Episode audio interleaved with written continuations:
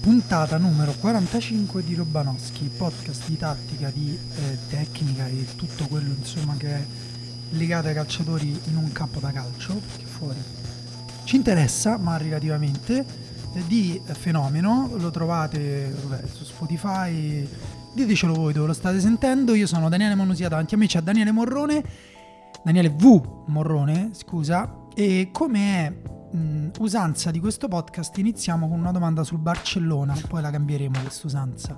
Prima o poi, Daniele, Pedri più forte o meno forte di um, Iniesta?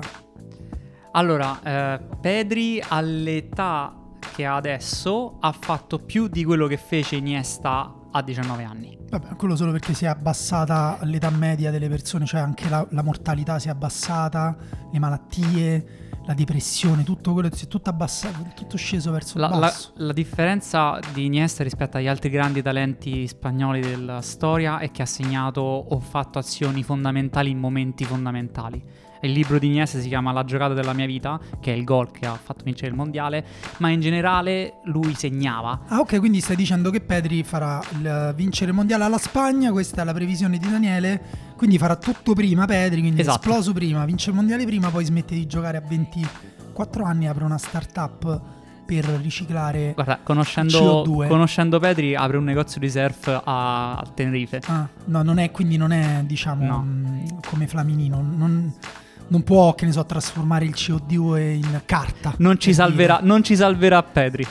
Che ci si può fare con sto C O due? Daniele sta parlando come davanti a me con una maglietta con scritto Stop Waste. Esatto. Quindi insomma, mi è, era per questa la battuta, voi non la potreste capire, perché ci ascoltate solo finché i poteri forti non ci offrono dei mezzi video. A quel punto ci potete vedere anche sui vostri Apple Watch. Chissà, magari un giorno. Tema scottante per questa puntata di Robanoschi, la mia voce si fa seria, mi sono vestito, voi anche qui non mi vedete ma ho una giacca e una cravatta, Daniele no, appunto una maglietta ho scritto Stop Waste, nazionale italiana, vabbè, piccola prefazione che credo Daniele tu, vabbè se non sei d'accordo interrompimi, l'Italia non si è, convoca- non si è eh, qualificata al mondiale non solo per colpa dell'allenatore, però l'allenatore sta mancando quella che era appunto un uh, cambio di g- generazionale che era necessa- si era reso necessario proprio dopo la mancata qualificazione al mondiale, forse anche prima uh, avrebbe potuto cambiare qualcosa. Stiamo parlando di, di convocazione della nazionale, parleremo della nostra nazionale ideale in un contesto in cui penso, Daniele, il primo punto è non è che ci sono questi fenomeni incredibili che mh, sono tenuti fuori, nonostante ciò alcune cose non piacciono a noi, non piacciono neanche al pubblico, perché ci sono state tante polemiche ogni volta che esce la convocazione di giocatori. Cioè da una parte le persone dicono vabbè non ce ne frega niente della nazionale, tanto non dobbiamo fare il mondiale, dall'altra se la prendono a morte perché non hanno convocato il giocatore che nel loro fantacalcio prende sei e mezzo di media. Non ci interessa, però quello non me lo devi chiamare. Oppure perché non è chiamato esatto, quell'altro oppure, che eh. in realtà è quello che ho fatto anche io, perché quando ho visto i nomi la prima cosa che mi è venuta in mente è dov'è giocatore X, che parleremo ne poi parleremo, di questo vabbè, giocatore. C'è un giocatore in particolare. Com'è possibile che, che non c'è? C'è un giocatore in particolare che effettivamente è strano che non abbia chiamato, sì. Che sembra proprio andare contro qualsiasi tipo di logica, però ci arriviamo.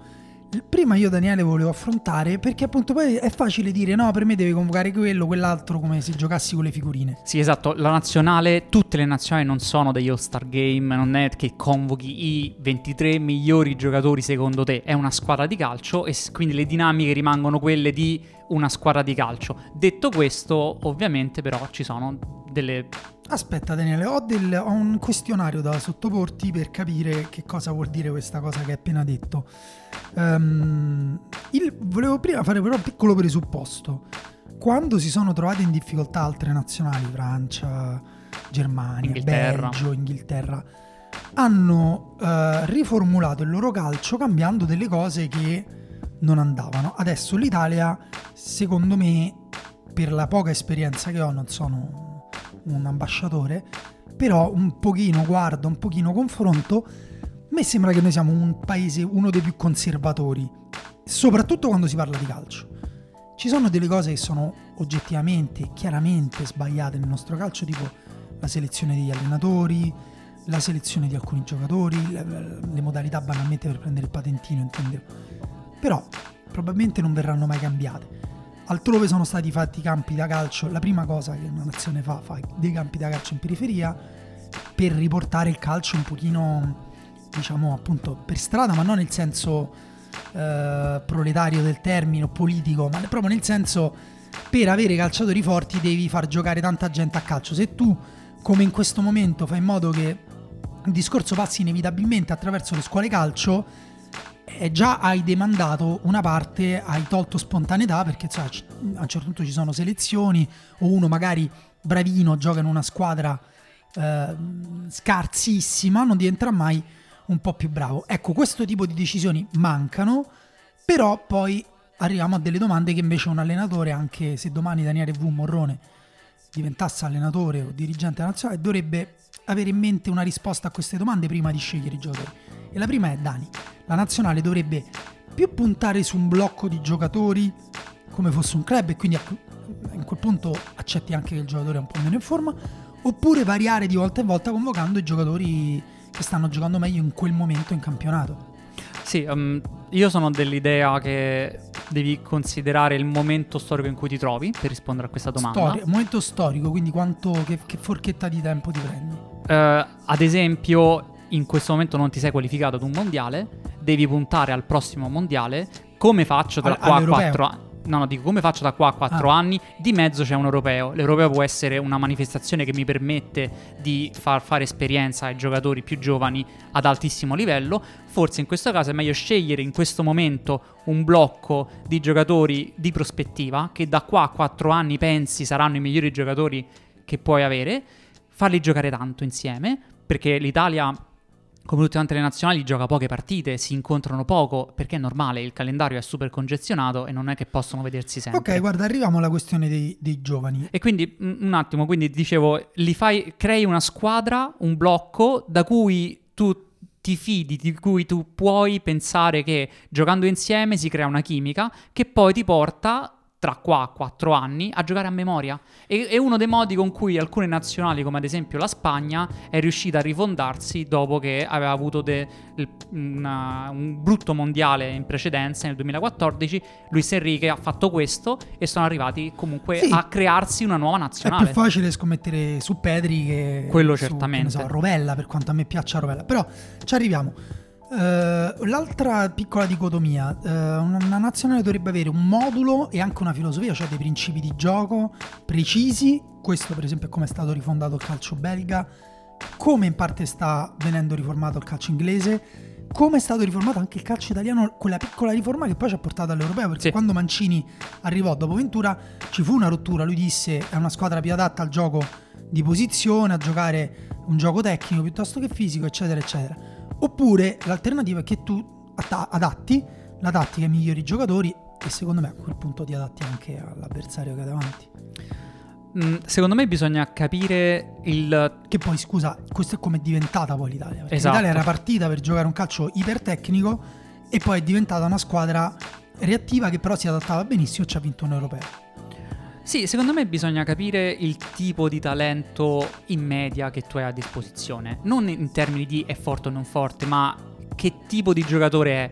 Preferisce giocare in un campo largo, preferisce giocare nel corto. Noi ci siamo trovati con una nazionale che improvvisamente aveva tanti centrocampisti di grande talento, e l'idea è stata quella di avere una filosofia di base che sposasse questo fatto con Verratti, quello che Giorginio. è Giorginio. E ha funzionato e ci ha portato a qualificarci all'europeo. E forse bisogna capire quindi o dei, i talenti attuali, cioè quelli che sono in questo momento nel picco della carriera o che arriveranno nel picco della carriera, eh, sposano questa filosofia di base della federazione, oppure il calcio italiano dal punto di vista delle giovanili va verso un'altra parte, li sto costringendo, perché se tu li costringi da una parte... Uno, eh, diminuisce ovviamente la, la forchetta di giocatori ma che puoi convocare. Ma chi costringi i giocatori stessi, quindi? Sì, esatto, nel, nel senso, faccio, faccio un esempio. Se io voglio giocare un tipo di calcio e quindi ho bisogno ovviamente di sviluppare dei giocatori per quel tipo di calcio lì, e quindi prendo da giovane Verratti, okay, però e Giorginio... Dipende, da, dipende da te fino a un certo punto, perché poi quelli Dipende giocano... da me fino a un certo okay. punto, questo sto dicendo. No, ma infatti questa è un'altra uh, domanda. Um, andrebbero presi, cioè andrebbe preso preso un allenatore con delle idee che possano essere eh, di ispirazione eh, al calcio, appunto, su, che possano riversarsi eventualmente sul campionato, quindi un allenatore che può influenzare gli altri, oppure un allenatore che gestisca i talenti e che magari prenda il meglio che viene espresso dai, eh, dalle squadre di campionato, e quindi cercare magari, se non di puntare su un blocco di giocatori di una stessa squadra, perché è sempre più raro che siano de- della stessa nazionale, puntare almeno su dei principi di gioco, che è un po' anche quello che ha fatto Mancini, no? Cioè, quando è arrivato Mancini era il periodo in cui le difese a tre, eh, le difese a quattro attaccavano diventando difese a tre e andando a, prend- a occupare tutti gli spazi larghi, mezzi spazi e la fascia centrale, giocando un gioco posizionale di possesso in fase offensiva, e lui inizialmente ha fatto quella, quella cosa lì. Sarebbe molto diversa, ad esempio, è appena stato preso da un club inglese, quindi si, si parla per speculare, se un allenatore come De Zerbi andasse in nazionale. In quel caso sarebbe il contrario, sarebbe eh, un'influenza top down, cioè dalla nazionale eventualmente lui eh, influenzerebbe, che ne so, i club, qualche club lo ispirerebbe, qualche, verrebbe ispirato a lui qualche allenatore magari eh, minore, anche se appunto poi De Zerbi ha già ispirato a suo modo anche lo stesso Mancini.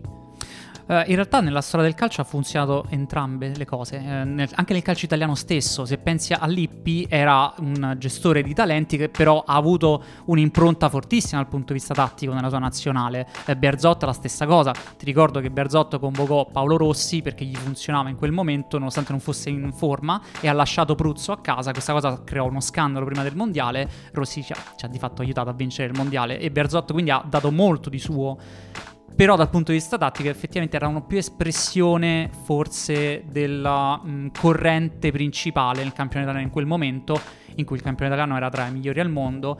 In questo momento forse il campione italiano sta un po' scendendo nelle gerarchie, da un punto di vista dell'innovazione, da un punto di vista... e, e una, una visione eh, top-down forse a- aiuterebbe anche a spingere gli altri. È molto complicato però, perché poi devi avere anche... talenti che, come dicevo, sposano questa cosa, perché un conto è tu dici metto De Zerbi in nazionale, però poi De Zerbi deve scegliere dei giocatori che permettono a lui di, fun- di funzionare in quel caso, e non è così semplice dire, ad esempio, eh, mi serve un centrale che sa giocare molto bene con il pallone, che utilizza la suola per attirare il pressing, e questa cosa magari in questo momento in Italia, faccio un esempio, non è così, ma in questo momento non c'è, e quindi metto un altro giocatore a fare la stessa cosa e poi magari non funziona. Sì, e infatti è un disco, questo dovrebbe far capire quanto è difficile fare quel, quel mestiere, anche scegliere un allenatore che faccia quel mestiere, anche se secondo me ehm, sì, forse ci sono alcune mh, tipologie di gioco che sono che, che richiedono un tipo di talenti più peculiare, più peculiari, però mh, in realtà secondo me tante tipologie di, di, tipologie di gioco, tipo per esempio quella di Conte, no? Ha funzionato con una nazionale molto mediocre, ci ha regalato sì. Uno degli europei migliori con una delle nazionali più mediocri. De, punto giovani, però sì. Anche questo è importante, perché qui andiamo proprio diretti su Mancini.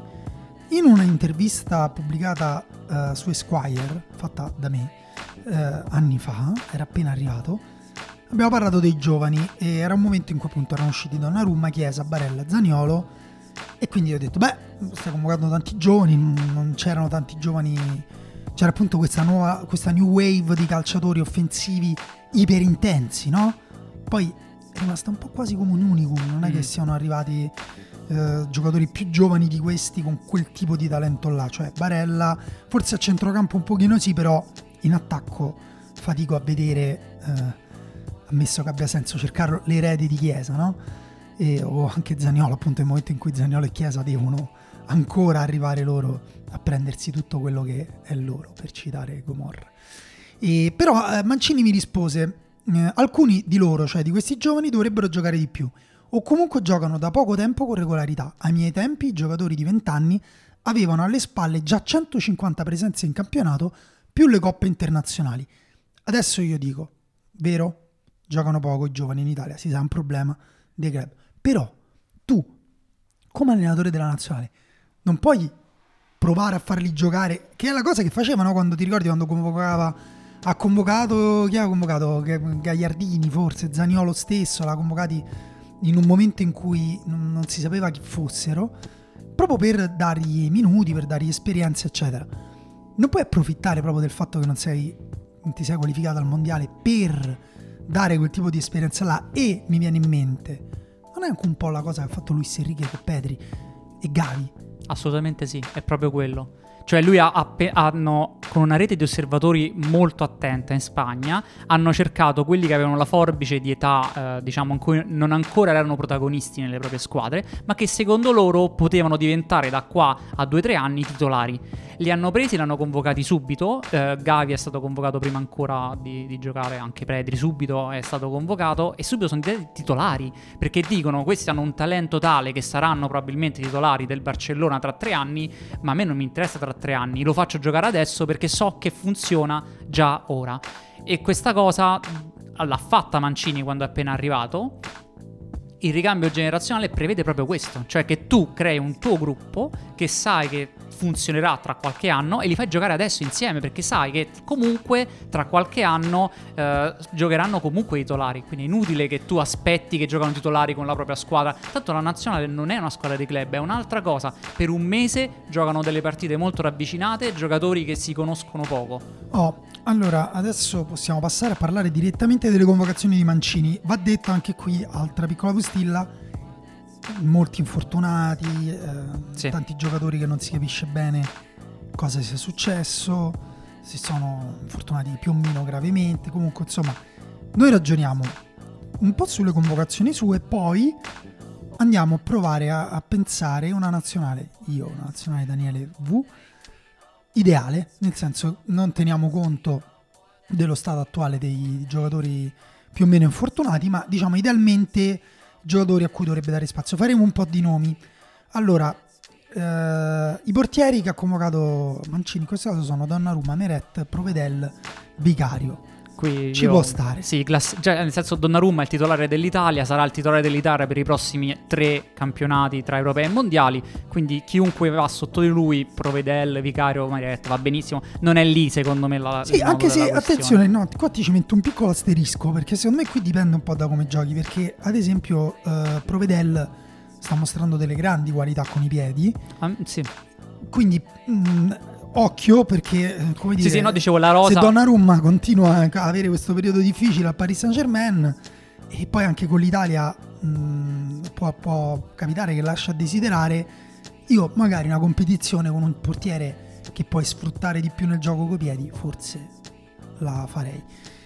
Però appunto come dici te giustamente, quello in teoria il titolare è lui, gli altri sono portieri mh, di valore. A me piace molto anche Vicario ad esempio. Meret sembrava finito, invece si sta prendendo, come dire, si è presa una maglia da titolare, da titolare del Napoli, e la prestazione ottima con, con il Milan insomma anche conferma che, che come dire che appunto che è miglioramento, che con i portieri bisogna avere anche più pazienza. Però poi arriviamo ai difensori, sì, e lì allora diciamo Bastoni, Alessandro, Di Lorenzo, Di Marco, Mazzocchi, grande novità della Salernitana, esterno destro, eh, grande corsa, grande mh, esterno destro o sinistro? Può giocare sia a destra che a sinistra, sì. Perché lui è destro ma gioca anche a sinistra, sì, sì, ne abbiamo parlato fatto... nella scorsa puntata, molto tecnico. No ma dico, e... sc- no, no ma dico, secondo te con l'Italia dove lo fa giocare? Perché a destra in teoria c'è Di Lorenzo, no? Sì, eh, a sinistra da, dalle, dai convocati che ha fatto secondo me è il terzino destro riserva di Di Lorenzo.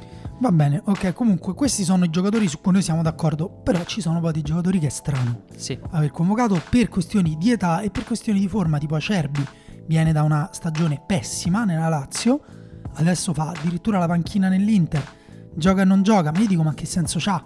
Che senso c'ha convocarlo?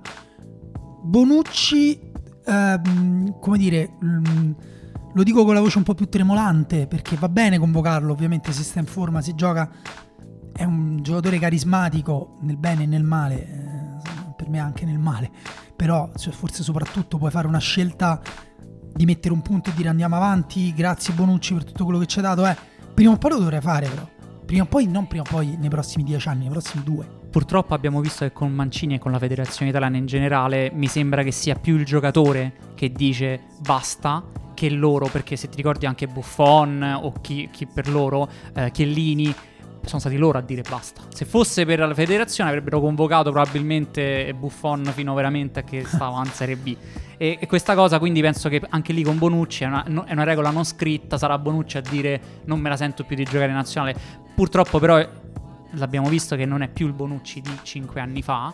L'abbiamo visto molto bene all'Europeo, però abbiamo anche visto nelle qualificazioni al mondiale come questa cosa ti può pesare. No. Secondo me se c'era un momento per dire mettiamo un punto, basta, era questo. Oppure ragioni su, proprio sui periodi, cioè per esempio in questo periodo non sta giocando male Bonucci, anche se è stato un po' infortunato, però mh, come dire, puoi decidere di, di, almeno di portarlo.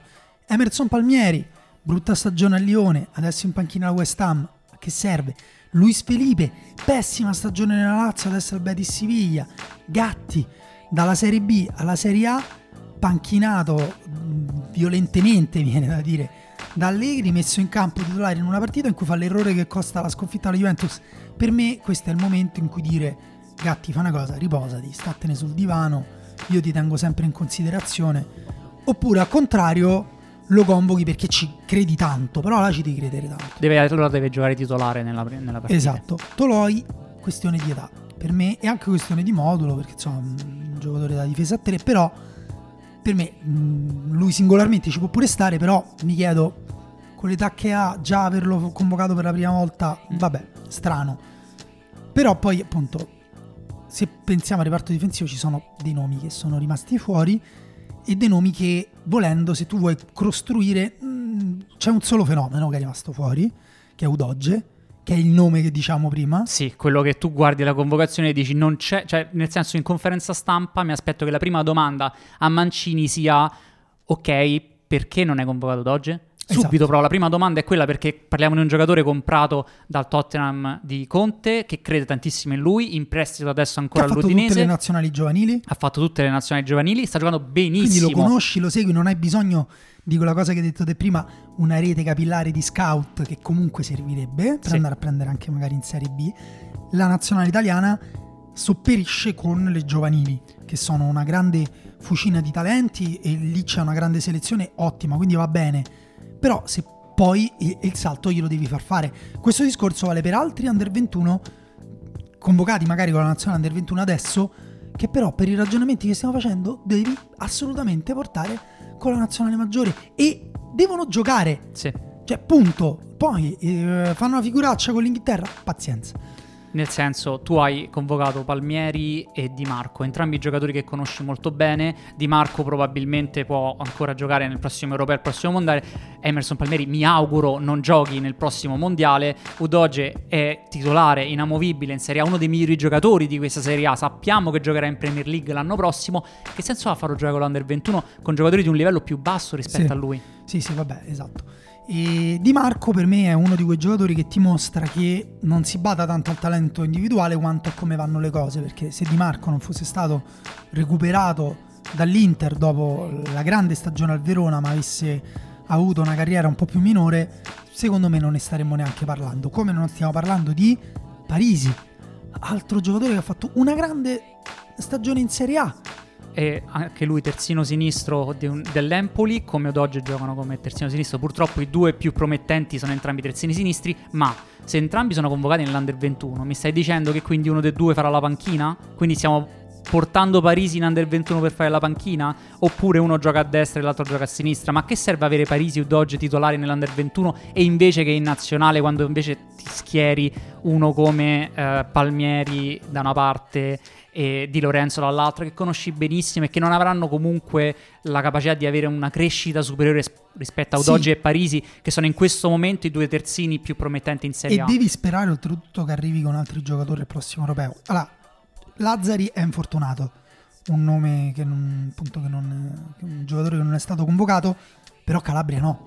Calabria si dice, si dice ci sono sì. dichiarazioni è che non piaccia a Mancini. Allora, questo è inspiegabile, perché in fase difensiva anche io l'altro anno l'ho visto un pochino in calo, quest'anno ancora un po' presto per giudicarlo, però il livello è sempre mediamente piuttosto alto. Comunque il capitano della squadra campione d'Italia, il giocatore che fa la grande Champions League, grande carisma, grande intenz- io, intensità, allora, sì, è strano. Da questo punto di vista a me va anche bene che tu dici non è per il mio stile di gioco adatto come terzino destro Calabria, nel mio gruppo quindi preferisco convocare qualcun altro per vederlo, e va benissimo, però lo devi dire. Quindi in conferenza stampa mi aspetto che Mancini dica Calabria non è lo stile di gioco che mi... un po' come ha fatto in questo momento ad esempio Luis Enrique, continuiamo a parlare di lui, con Iago Aspas in attacco nella Spagna, o Southgate con Trent Alexander-Arnold. Ti dicono in questo momento non, è, non lo vedo bene nella mia formazione, preferisco convocare altri per vederli.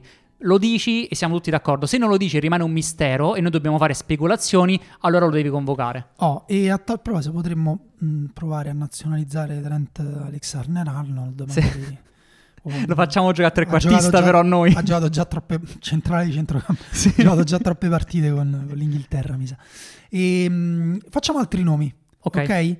Perché appunto poi eh, effettivamente serve creatività, serve anche la rete di scout che abbiamo detto io e Daniele, con tutto l'amore che voi possiate volere verso di noi, io verso la gigante V che ho qua davanti, eh, non siamo una rete di scout, però qualche nome, anche semplicemente usando un po' il buon senso, guardando le partite appunto di Serie A di quest'anno, dell'anno scorso, perché poi non è che l'anno sì. scorso non vale, eh, non è che se un giocatore ha fatto un anno buono, decente eh, rispetto alla media dei calciatori italiani, tu quest'anno te lo dimentichi perché magari sta ancora in Serie B o è andato a giocare all'estero.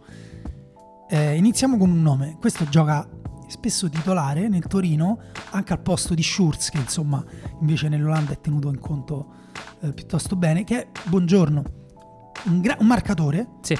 molto aggressivo.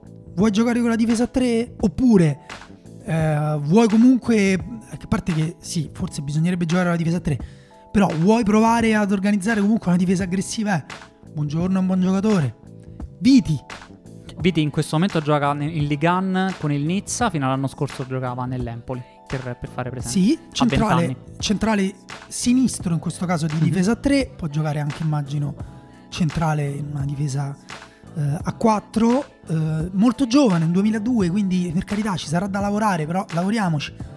Questo invece che sto per fare è un nome che è già titolare in Serie A quest'anno, quindi da poche partite, però è un giocatore dell'Under ventuno, quindi lo conosci, Okoli. Ne abbiamo parlato la scorsa puntata dei Robanoschi, è un centrale dell'Atalanta di destra, molto promettente dal, dal punto di vista proprio della federazione, cioè ci hanno scommesso da subito, l'hanno fatto crescere e adesso si trova nell'Under ventuno titolare, nonostante lui sia titolare in, t- in Serie A, e Acerbi in nazionale, che ha trentacinque anni e non giocherà al prossimo europeo.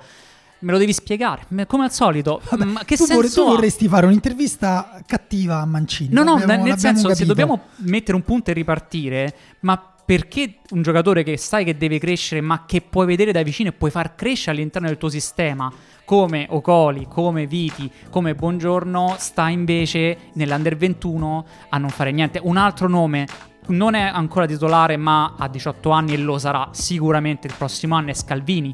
Scalvini gioca sia a centrocampo che in difesa, soprattutto a centrocampo, però, però lui cresce come difensore dell'Atalanta, però questo va, va pure a suo favore, cioè esattamente senso... Dobbiamo trovare un erede di Bonucci, cioè un centrale di destra che sa giocare molto bene con i piedi, centrale centrale se giochi a tre.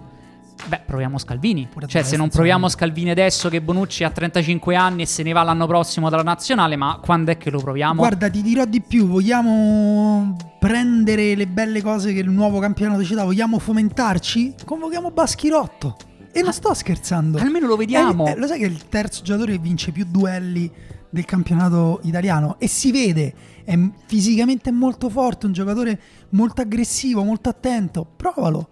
Uh, l'anno scorso un altro giovane che ha fatto bene, Lovato, un altro Under ventuno, cioè che serve fargli fare l'Under ventuno se poi non li, non li alzi? Oppure l'abbiamo visto l'altro anno, poi la memoria è corta dei tifosi, quando però quando ha giocato ti ricordi, ricordi, ricordi la reazione era ma perché questo ha giocato, non gioca mai?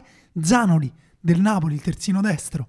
anche perché in un ruolo in cui l'Italia in questo momento ha dei problemi, il terzino destro, in cui ha convocato Mazzocchi e Di Lorenzo. Mazzocchi lo vogliamo vedere perché sta facendo molto bene, Di Lorenzo lo sappiamo benissimo quello che fa, magari facci vedere qualcun altro in quel caso, perché effettivamente da qua ai due anni dell'Europeo, ai quattro anni del Mondiale non, non sembrano esserci fenomeni. O adattiamo qualcuno oppure bisogna avere a che fare con quelli che ci stanno. Oppure vuoi andare sull'Under ventuno? Vuoi stare attento a quello che succede in Under ventuno? Ci sono Bellanova che ha fatto una buona stagione a Cagliari, quest'anno è in panchina nell'Inter, Cambiaso che gioca a sinistra però con l'Under ventuno eh, gioca a destra, anche perché è destro di piede, sì. Cioè, voglio dire, a un certo punto eh, sceglietelo te il giocatore che ti piace, però qualcuno sceglilo.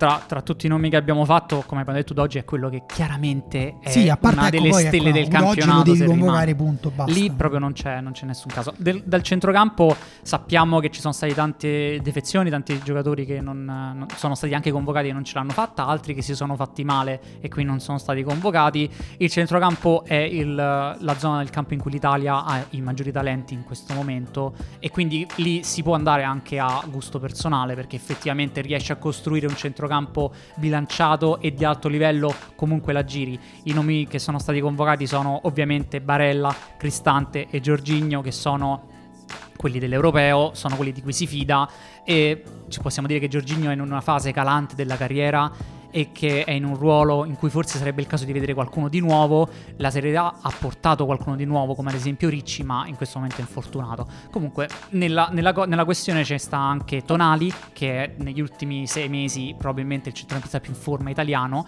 e Frattesi, un altro centrocampista molto in forma. Lui è stato convocato per la defezione di Verratti, infortunato.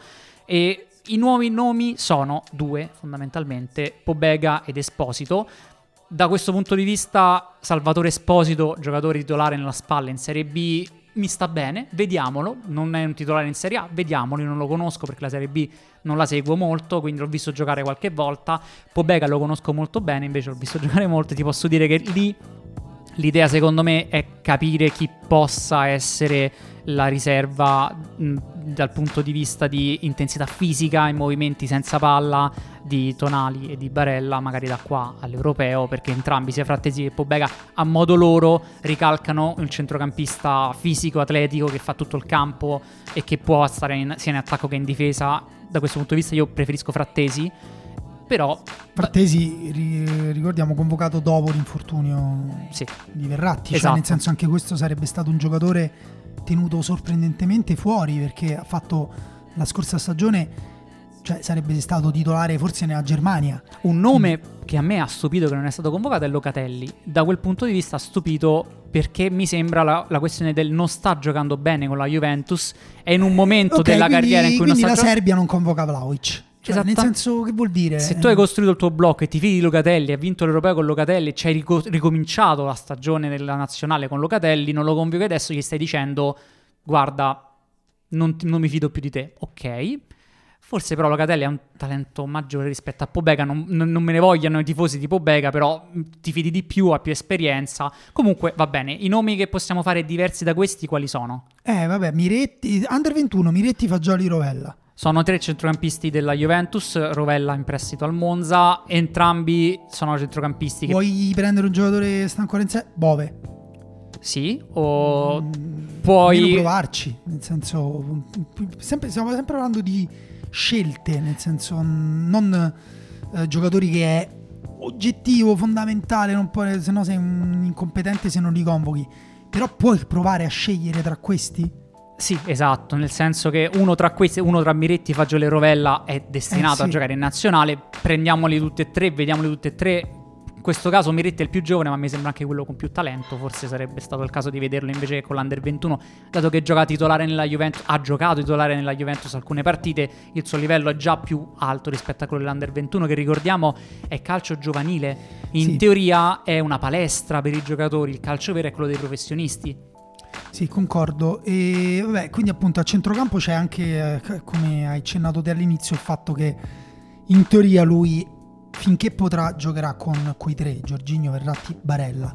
Però per esempio anche qui va un attimo messo in discussione le gerarchie, quando esce fuori un giocatore come Tonali, ad esempio, no? Sì. Che è su un livello, secondo me, ormai troppo alto per non essere considerato come un potenziale titolare. Arriviamo all'attacco. Uh, vabbè, poi attenzione, a centrocampo ci sono fuori Pellegrini e Castrovilli, entrambi uh, infortunati. Castrovilli mh, cioè, in maniera molto diversa. Pellegrini sì.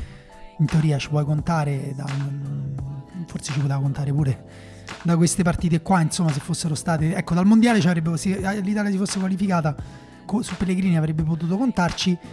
Su Castrovilli non credo, non so. Sì, diciamo che Pellegrini era tra i convocati so per l'Europeo, poi si è fatto male, è dovuto andare via. Castrovilli è uno dei tagliati dall'Europeo, quindi è la, la scelta di Mancini c'è già, già stata. Sì, poi Castrovilli da... si è infortunato di più. Cioè, possiamo anche senso... dire che purtroppo il livello di Castrovilli non si è dimostrato lo stesso di quello che prometteva quando è arrivato in Serie A. Pellegrini invece ogni anno sta crescendo, in questo momento è... No, non voglio dire il miglior centrocampista italiano, però è, è lì, è nella conversazione per essere il miglior centrocampista italiano. Sono due giocatori di eh, traiettorie differenti nella carriera, secondo me. Sì, no, stavo cercando anche informazioni sul, mh, sul rientro di Castrovilli, ma non c'è, c'è mi trovo solo che è stato tenuto fuori dalla lista di Conference della Fiorentina, quindi insomma evidentemente non, la situazione non è rosea, non sta proprio per tornare. E, mh, allora in attacco anche qui Qui in attacco secondo me c'è stato una, uh, un duplice intento. Da una parte conservare quelli di cui si fida, come Immobile, eh, Raspadori e Scamacca, e invece vedere qualcosa di nuovo come Cancellieri, Zerbin, eh, Gabbiadini, che però è arrivato proprio all'ultimo, sì, gri- Grifo, in mezzo Grifo Gnonto, che invece convoca, ogni tanto convoca, ogni tanto non si capisce. Adesso sta giocando molto bene sì. al Friburgo, eh, però anche lui c'ha una certa età, sì sì, ha ventinove anni, e però anche qui mh, la, la cosa che mi chiedo è perché sia a un certo punto scomparso e poi riappare. Però ci sono qui più che altro mh, delle esclusioni e appunto anche dei nomi, cioè allora mh, noi abbiamo parlato bene dei giovani, ok, però bisogna anche ehm, ragionare secondo me sulla differenza di ruolo. Sì. Cioè ci sono dei ruoli tipo quello di difesa dove un giocatore può crescere tanto, sì. ok, se ha un talento di base, è giovane, compie degli errori, ancora deve, che ne so, è poco fluido, è un po' rigido, è un po' legnoso, eh? ok, quello può crescere tanto. Davanti in attacco il talento non c'è, molto tosta. Se il talento, esatto, su determinate cose si ferma, dico boh. E in questo caso per me Uh, vorrei vedere di più da Zerbin e Cancellieri, che uh, anzitutto sono due panchinari che entrano nei sì. tagli di partite di Lazio e eh, Napoli, e soprattutto non hanno fatto neanche granché e mostrano secondo me anche qualche limite nel loro, nel loro talento. Poi da vedere, da sì, vedere. Sì, cioè, va... nel senso, io li, li porterei se avessi portato i nomi che non hai portato. Esattamente, esattamente. Okay? Che per... sono, vabbè, Chiesa è rotto e diciamo c'è questo fantasma gigantesco che sta sul... sulla nazionale, che, perché quando torna Chiesa è titolare, è titolare, si sta bene. Però Zaniolo e Zaccagni li devi portare entrambi. Caprari, forse il miglior trequartista dell'anno scorso, perché non lo porti? Lì possiamo veramente dire che eh, Zerbin lo, lo vuoi vedere, da quello che abbiamo visto con il Napoli fino adesso non mi sembra di avere un talento differenziale. Ha ventitré anni, non è neanche un ragazzo di diciotto diciannove anni appena uscito. Forse sarà un giocatore migliore, ma non penso che riesca mai ad essere Zaniolo. Che non c'è Zaniolo, a quel punto forse è una questione anche lì disciplinare, ok, no, vediamo. No, disciplinare, Z- Zaniolo e Zaccagni è una questione disciplinare. Però credo, Caprari, Caprari credo ci Zaccagni ha fatto... Zaccagni per la questione forse di giugno, non lo so perché... Eh, Zaccagni, dopo la Zaccagni di... Zaniolo e Caprari mi sembrano giocatori più forti di Zerbin e che saranno più forti di Zerbin o di Cancellieri. Cancellieri è ancora giovane ma eh, riserva nella Lazio, Caprari è più assestato in Serie A. Forse ha più senso vedere Caprari lì... non ha, cioè dopo la, l'hai convocata alla fine sì. l'anno scorso, alla fine di una stagione in cui contro ogni previsione si è dimostrato mh, all'alte- non solo all'altezza della Serie A ma all'altezza dei migliori della Serie A.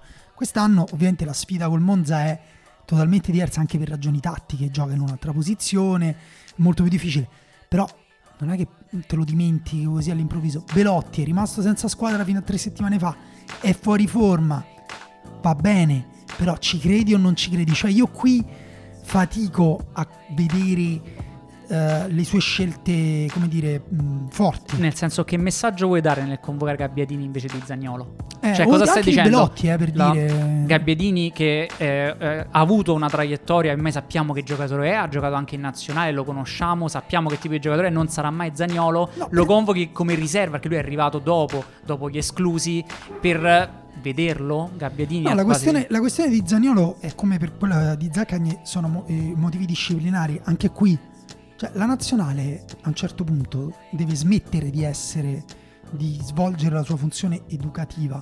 Non hanno più sedici anni, io non so qual è la ragione, ma i cori della Roma dopo la Conference League, sti cazzi, scusate la volgarità, però l'ho usato almeno come si usa a Roma, quindi è un piccolo tutorial per chi, cioè chi se ne frega di Zaccagni. Ma, che, ma qual è la ragione mo- disciplinare per cui Zaccagni non è stato convocato?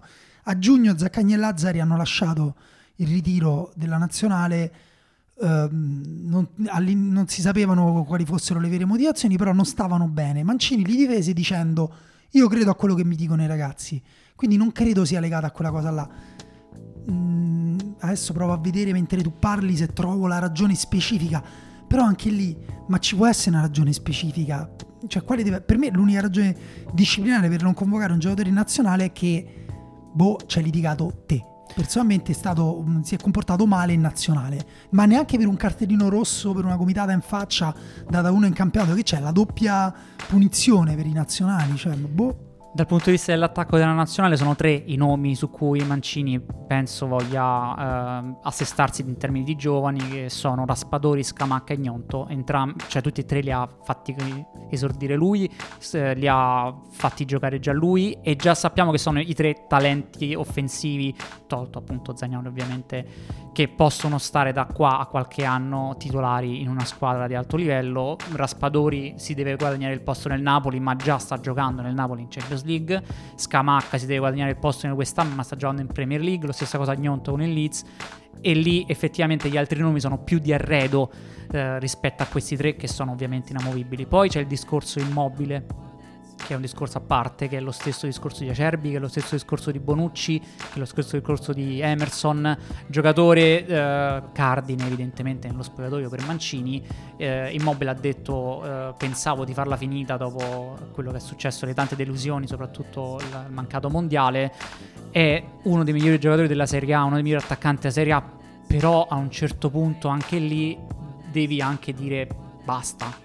Cioè, continuare a insistere Concordo. su una questione che non va, quando hai giocatori che premono per prendere quel posto lì, prendere Immobile e mandarlo in panchina in nazionale, ma che senso ha? Ah, io con- concordo sull'idea del, del fatto che è anche bello chiudere una storia in positivo, cioè dire guarda, certo non sarebbe stata in positivo dopo le, dopo le, le polemiche, dopo il, la mancata qualificazione al mondiale, però se tu dici dopo la mancata qualificazione al mondiale io ringrazio tantissimo questa serie di giocatori con cui ho vissuto dei momenti incredibili, però penso che per il bene della nazionale si debba iniziare a cercare giocatori che tra quattro anni saranno al top della forma, perché comunque Immobile continua a segnare venti trenta gol a stagione, quest'anno sicur- qua- sicuramente, mi sento di dire sicuramente, l'anno scorso, l'anno prossimo scusa, già inizio a avere un po' più di dubbi, tra due anni non lo so, tra tre anni, cioè diventa sempre più difficile, a un certo punto ti ritroverai Immobile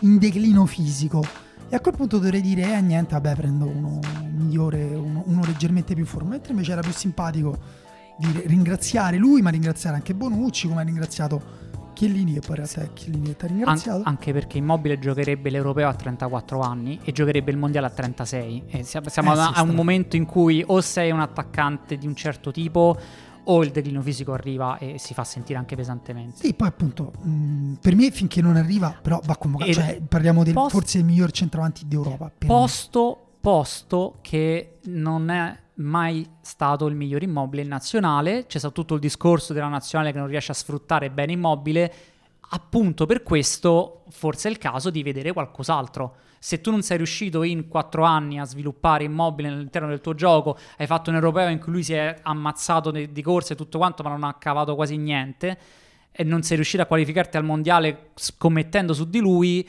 ok, vediamo allora Scamacca, oh, per dire, comunque. E se lo sì, devi sì, convocare sì, per fare la panchina, ma che senso ha? Allora, nessuno di noi, diciamo, siamo entrambi, credo, d'accordo nel convocare Politano, però siamo entrambi d'accordo nel dire anche che Politano è uno di quelli con cui non, su cui non puoi costruire la nazionale del futuro. Quindi anche qui, come per Zerbin, eh? Cioè nel senso, se proprio tu stravedi per Zerbin, vabbè, convocalo, però se ci punti proprio per il futuro forse non, è, non ci hai visto proprio benissimo su questa cosa. Dani, direi che siamo arrivati al momento di scegliere le nostre nazionali ideali, quindi al di là de... e attenzione, non solo ideali ma del futuro, sì. Cioè noi stiamo scegliendo dei nomi su cui noi così punteremmo per dire guarda, questi in futuro possono esserci utili. E vabbè, iniziamo in porta, abbiamo messo entrambi Donnarumma, non c'è, non c'è da discutere. Io però appunto ti dico Provedel, Vicario, mm, li vorrei vedere, li vorrei fare un...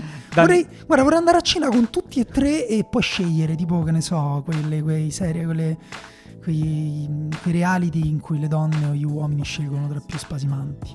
Guarda, da questo punto di vista Provedel ha fatto vedere con i piedi qualcosa di molto interessante, che per i portieri italiani non è mai eh, tanto presente, però... è Donnarumma titolare nel Paris Saint Germain e tu lo... Vabbè, vabbè, infatti da qui stiamo parlando proprio del niente. Tu che hai messo difesa a tre o difesa a quattro? Io ho messo una difesa a quattro. Anche io, perché una squadra ambiziosa deve puntare a reggersi sui due centrali. Sì.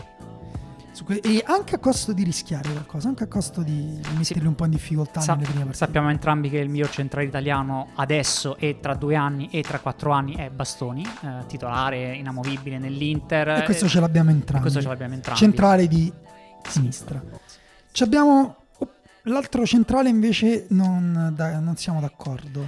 Non è che non siamo d'accordo, eh, è un, il mio è un vediamoli entrambi, chi dei due poi si dimostra andare più avanti sarà ah, il titolare. Tu hai messo il mio in panchina, giusto? Esatto. Allora tu hai messo Scalvini titolare e Ocoli in panchina, invece ho messo Ocoli titolare e Lovato in panchina, che è il titolare della Nazionale Under ventuno. Attenzione, la Nazionale Under ventuno, Lovato gioca a destra, Ocoli a sinistra, quindi in questo caso io farei giocare Ocoli titolare a destra. Scalvini io...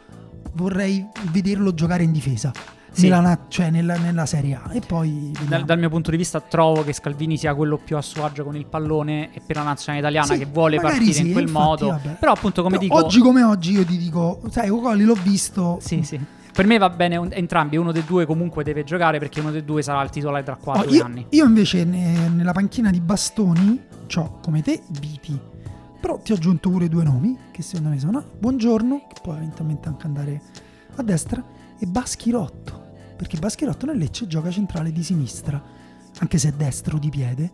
Baschirotto pure, eh, cioè giochiamocelo sto jolly. Terzino destro. Allora, da questo punto di vista io ho, ho fatto una scelta molto bold, perché io ho messo Parisi a destra come titolare e Udogie a sinistra come titolare, e sappiamo che entrambi sono terzini sinistri. Udogie è tutta fascia, anche Parisi se la può fare tutta quanta la fascia, è praticamente un'ala, ma sono talenti secondo me talmente più Uh, con più prospettiva rispetto agli altri che ci sono in questo momento, che io li voglio entrambi in campo. Poi si vede nel, dal punto di vista della forma se eh, Parisi tra due anni al, alla vista dell'Europeo non ha, quest, non ha sviluppato quello che pensavamo, può giocare eh, Calabria, può giocare Mazzocchi, però io lo voglio giocare titolare con l'Italia. Udogie a sinistra non si discute. Ok, io a destra ti dico Calabria, con in panchina Mazzocchi e Lazzari, che hanno, sono quasi tutti coetanei, cioè Calabria è il più giovane, ha cioè venticinque sì. anni, quindi per quello ho scelto Calabria, però pure lì anche dipende un po' da come giochi. Se giochi con la difesa a quattro, forse Calabria per me ti dà un buon equilibrio, uh, ti, ti, soprattutto se dall'altra parte appunto abbiamo tutti e due titolari. Udogie, sorvoliamo su Udogie, va bene, sì, tanto sì. Cioè, sì. Eh, Eh, può giocare esterno, dice no però gioca esterno, non può giocare terzino. Senti, Udogie gioca do- dove vuoi. Sì, è uno dei Va quei bene, giocatori che poi, sta in campo. Esatto, poi in panchina io c'ho Parisi. Sì sì, quello era il discorso. Ovviamente io ho messo Di Marco perché era la terza scelta, è scalata come seconda a quel punto. Oh, eh. Allora, poi qui variamo. Io c'ho un tre quattro tre, te c'è un tre uh, mm, un rombo. tre rombo due punte, un sì. tre quattro tre con rombo io no. Io ce l'ho piatto tre quattro tre. No, io ho quattro tre uno due. Sì, scusa, è vero, sì, no, sì, scusa, sì. non ho tre quattro tre, ho il um, quattro tre tre. E, ok, siamo d'accordo su Verratti? No, non siamo d'accordo su Verratti, scusa, Verratti l'hai messo te. L'ho messo io Verratti. L'hai messo te e, e, io, e hai messo Ricci o come, come riserva secondo. Di Verratti, sì. Allora io non so chi farei giocare al centro, però so che i miei titolari mh, dovrebbero essere, perché poi non è che devi giocare per forza al centro col playmaker che gioca davanti alla porta, protegge palla, cioè puoi anche giocare un, un quattro tre tre un po' più dinamico, un po' più sì, alto sì. in pressione. Pellegrini, Barella, Tonali, perché non voglio rinunciare a nessuno dei tre. eh. Ricci, primo panchinaro. Sì, sì, come avrai capito il mio rombo è proprio perché non voglio rinunciare a nessuno dei talenti italiani migliori, che in questo momento sono Tonali, Barella, Pellegrini e Verratti. No, e io quindi Verratti... io li voglio tutti quanti e quattro titolari. Guarda, io Verratti li voglio molto bene, lo sai, da, proprio da, da sempre, dai tempi di Pescara. Però Verratti è un altro di quelli che io direi: caro Marco, hai ventinove anni, guarda, lo fai l'europeo, però poi basta. Sì, sì, Ricci penso che da, mh, da qua, cioè il mondiale probabilmente lo, lo farei con Ricci, però l'europeo lo farei con Verratti, per capirci. Come riserve ho inserito Frattesi a, come riserva di Tonali, Miretti come riserva di Barella, proprio per vederli, per vederli in quel ruolo là, per, per svilupparli in quel modo lì, e ho messo Zaniolo come riserva di Pellegrini. È un discorso un po' nel senso giocherebbe con il quattro tre tre nel caso in cui non c'è Pellegrini ma c'è Zaniolo, in questo caso invece è la riserva di Pellegrini. Guarda, io invece col fatto che devo capire come li avrei messi in campo Pellegrini, Barella e Tonali, ti dico solo che come panchinari Ricci, Rovella, Verratti e Miretti. Sì, sì, i nomi sono quelli, si gira attorno a questi nomi qua, che sì. sono quelli che abbiamo visto in questi anni. Però per, dirti, però per dirti, per me Tonali e Barella insieme in campo ti permetterebbero un, un'intensità sì, sì. che Verratti, Jorginho e uno di loro non ti permettono. Infatti per Già me questo è un grande cambio. Esattamente, per me Barella e Verratti sono le due mezzali, eh, scusami, eh, Barella e Tonali sono le due mezzali e non si toccano, devono giocare titolari entrambi, perché però mi danno Verratti un davanti alla difesa è un po' deluso, eh? Anche con il Paris Saint Germain adesso gioca bene perché c'è sì. un altro sì, sì. che si affianca a lui. Che per questo stavo dicendo, avendo Verratti davanti alla difesa, anche lì voglio uno come Tonali o Barella che sono in grado di alternarsi al suo fianco. Inoltre ho Parisi, terzino destro, che può entrare in campo essendo mancino, è molto tecnico, vabbè, ed è abituato a fare queste cose vabbè, nell'Empoli. Poi diamo il joystick e lo muovi il joy però pad. Una nazionale può anche mettere in campo qualcosa di un po' più particolare, perché se, se, li gioca, se li fai giocare. Tu Pellegrini hai messo trequartista, quindi sì, Pellegrini realtà... è titolare inamovibile okay. nella mia nazionale, gioca trequartista in questo caso, può giocare anche come mezzale. Tu hai fatto una scelta strana, hai messo Zaniolo panchinaro di Pellegrini, ma giocheresti sempre quindi con il rombo? No, giocherei con Pellegrini titolare trequartista. Nel caso in cui non c'è Pellegrini, Zaniolo è titolare. E passi all'attacco a tre. Bravo. Ok. E i tuoi due attaccanti sono Scamacca e Raspadori, quindi l'attacco del Sassuolo dell'anno scorso. Esattamente.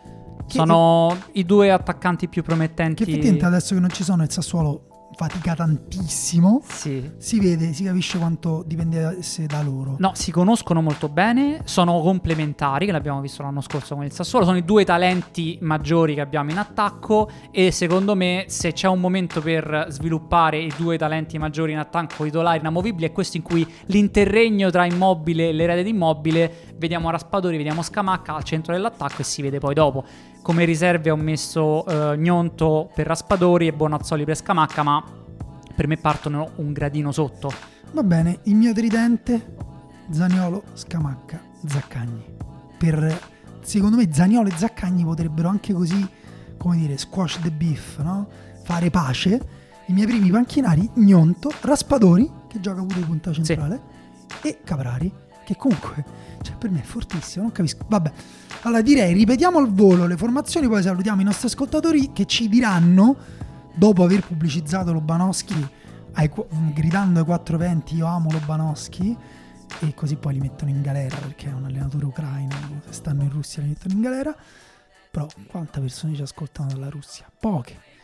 E, diciamo le nostre formazioni, loro scelgono qual è la migliore. Vai, spara prima te, io dico la seconda che gli resterà più impressa nella mente e quindi diranno più facilmente la mia. Ok, Donnarumma in porta, difesa con Parisi, Scalvini, Bastoni, Udogie, centrocampo con Tonali, Verratti, Barella, Pellegrini trequartista e davanti Scamacca e Raspadori.